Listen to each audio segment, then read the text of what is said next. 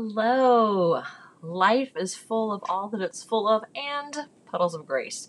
And yesterday, our puddles froze and we had gorgeous, glorious snowflakes falling for um, several hours. It was lovely.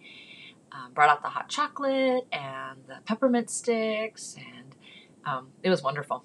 So, um, there is a concept I just want to kind of talk about for a moment that was brought to my attention a little over a week ago when I spoke with the man I consider my pastor. Um, he's not like the pastor over the church, but he is one of the um, teachers and has a heart for pastoring. And um, I just feel um, that I'm under um, his uh, teaching and covering. And there's some projects I was working on and going through him on these projects. And then I just, they stalled out this last fall and um, were set aside because of other priorities in my life. And so it was bugging me that I needed to go and talk to him about where those stood.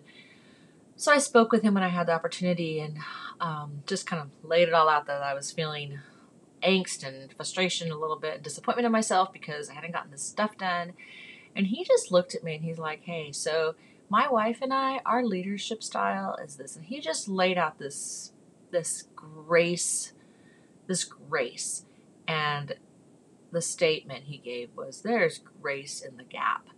And he talked about his own life with a big vision that he and his wife have right now. And it's like there's this place where we want it to be, and there's this place where we are, and there's this gap, and there's grace in that space. So I was so encouraged by that because I am a one on the Enneagram, so super high perfection and really critical internal voice that I have to um, contend with on a regular basis to just continually press into grace over and over at a very deep level for myself.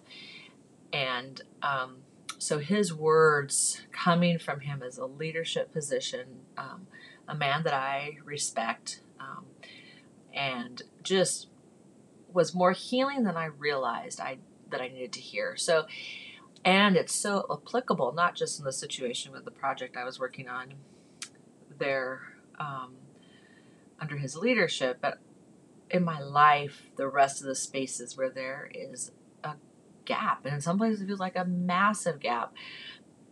Um, starting up this business, there's this gap between um, having licensed art and an up and going um, money generating website and products and you know ultimately like how fabulous to employ a couple people to come and help you know have a little studio and run classes or have us um, them be with packaging and um, correspondence and you know just all the all the pieces. It's and there's a big gap between that and where I am in my room, my bedroom, that's a studio, and you know still don't have my pattern collection done or um, my portfolio put together or have anything to you know to put out there for an art director.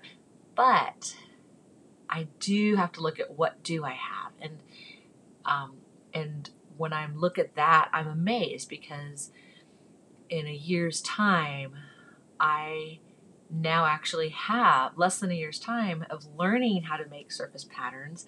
I actually do have a website almost ready to get up. I've got this little podcast going where I can talk about things. There's um, pro- products with my art on them because I like did the pay on demand, print on demand products and popped them into an Etsy shop that I you know worked on. So that's that's exciting. That's that's good. This is progress. So it's that grace in the gap and also looking at like what what is what what has happened? Where are we now? Where where am i now? We as a family and um, that gap space is a good space. It's a space of humanity. It's a space of being honest and real, and um, and there's abundant grace, more than just a puddle. But I do like and puddles of grace. Blessings to you.